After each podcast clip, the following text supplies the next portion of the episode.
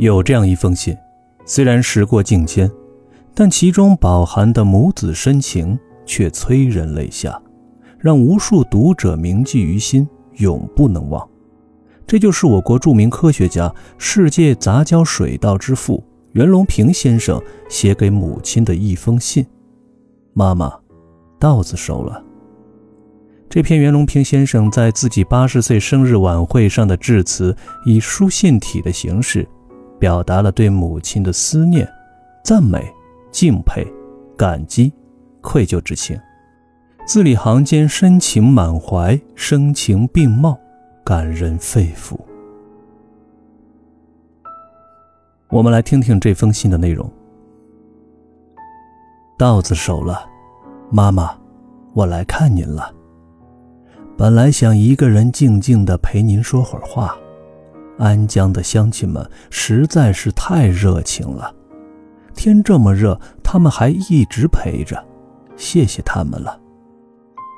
妈妈，您在安江，我在长沙，隔得很远很远。我在梦里总是想着您，想着安江这个地方。人事难料啊，您这样一位习惯了繁华都市的大家闺秀。最后竟会永远留在这么一个偏远的小山村，还记得吗？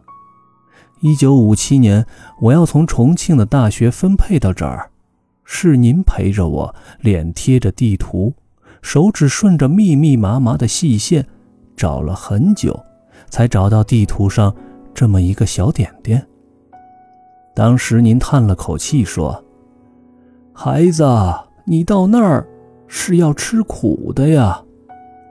我说，我年轻，我还有一把小提琴。没想到的是，为了我，为了帮我带小孩，把您也拖到了安江。最后，受累吃苦的，是妈妈您呢。您哪里走得惯乡间的田埂？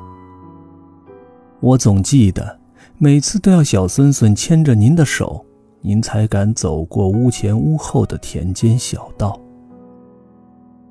安江是我的一切，我却忘了。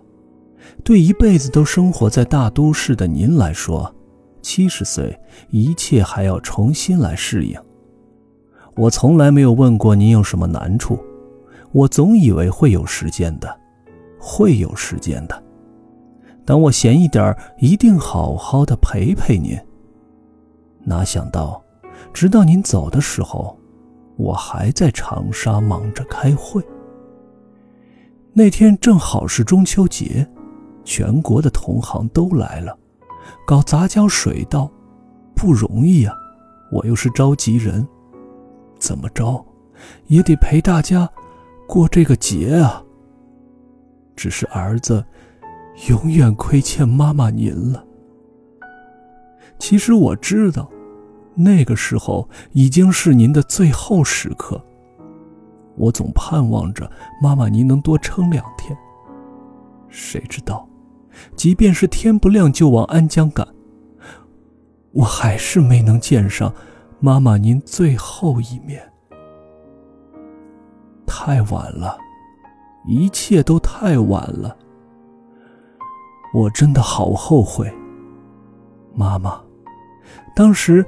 您一定等了我很久，盼了我很长。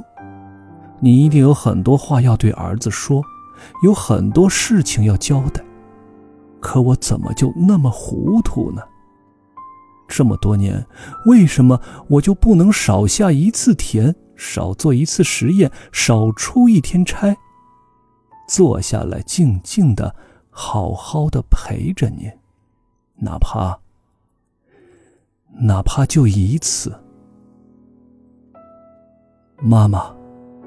每当我的研究取得成果，每当我在国际讲坛上谈笑风生，每当我接过一座又一座的奖杯，我总是对人说：“这辈子对我影响最深的人，就是妈妈您呢。”无法想象，没有您的英语启蒙。在一片闭塞中，我怎么能够阅读世界上最先进的科学文献？用超越那个时代的视野，去寻访遗传学大师孟德尔和摩尔根。无法想象，在那个颠沛流离的岁月中，从北平到汉口，从桃园到重庆，没有您的执着和鼓励，我怎么能够获得系统的现代教育，获得在大江大河中自由翱翔的胆识？无法想象，没有您在摇篮前跟我讲尼采。讲这位昂扬着生命力、意志力的伟大哲人，我怎么能够在千百次的失败中坚信，必然有一粒种子，可以使万千民众告别饥饿？他们说，我用一粒种子改变了世界。我知道，这粒种子，是妈妈您在我幼年时种下的。稻子熟了，妈妈，你能闻到吗？安江可好？那里的田埂是不是还留着熟悉的欢笑？隔着二十一年的时光，我依稀看着小小孙牵着您的手，走过稻浪的背影。我还要告诉您，一辈子没有耕种过的母亲，稻芒划过手掌。稻草在场上堆积成垛，谷子在阳光中碧波作响，水田在西晒下泛出橙黄的味道。这都是儿子要跟您说的话，说不完的话呀，妈妈，稻子熟了，我想您了。袁隆平这位伟大的科学家走了。全世界都为他哭泣，天下怀念的文章很多，而这篇文章让我们看到了这位了不起的科学家最柔软的一面，还让我们知道了这位科学巨人是站在谁的肩上才成长得如此伟岸。禾下乘凉梦，一稻一人生。你用世界上百分之七的耕地养活了百分之二十二的人口。素未谋面，却受其恩；贫己之惠，倾其一生，造福人类。我在课本上见过您，我还在餐桌上吃了您的大米饭，颗颗饱满里饱含着您的智慧和汗水。从牙牙学语到成家立业，您温暖了我们几代人。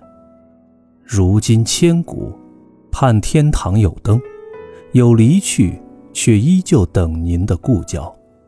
此后，每一缕升起的炊烟，都是飘自人间的怀念。